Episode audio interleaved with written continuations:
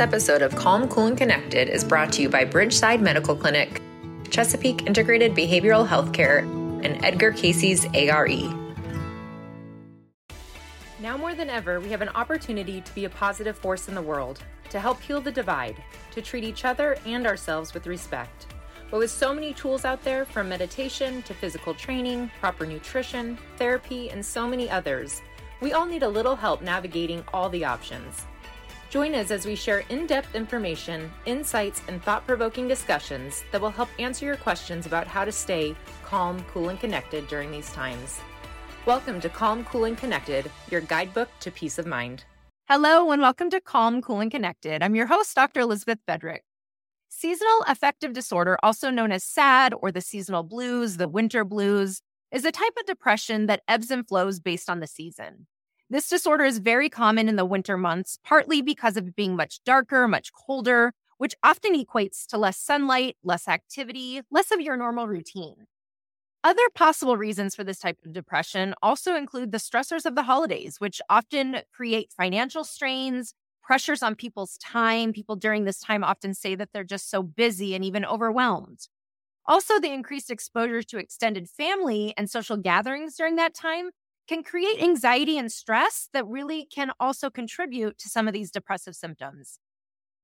If you wonder if you fall into this category, some symptoms to consider would be feeling listless or sad down most of the day and nearly every day during this time. Also, losing interest in activities you once enjoyed, having low energy, feeling sluggish, fatigued, having problems sleeping too much, experiencing carbohydrate cravings. So, overeating and weight gain is really common. And having difficulty concentrating, focus, staying involved, or staying, keeping your attention sustained throughout an activity. Some other symptoms also include feeling hopeless, helpless, worthless, or guilty, and even having thoughts about not wanting to live. These are really serious symptoms and should not be dismissed just because they happen during this time of year. The symptoms are still serious and still need to be addressed. Some effective ways to manage seasonal affective disorder include talking to people that you trust. And so, if these are symptoms that come up for you and you're maybe even anticipating it, which creates some anxiety, talk to somebody about it. Talk to somebody who's safe, a loved one, somebody who can provide you the support, the validation, really the empathy that you need to get through it.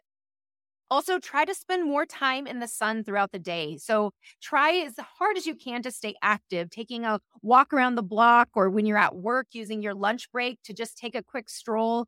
Getting the sunlight and the vitamin D that comes from that can be a really beneficial thing to do during this time. And also, the physical activity creates the endorphins and the serotonin that you need in order to keep your brain happy and active in that way.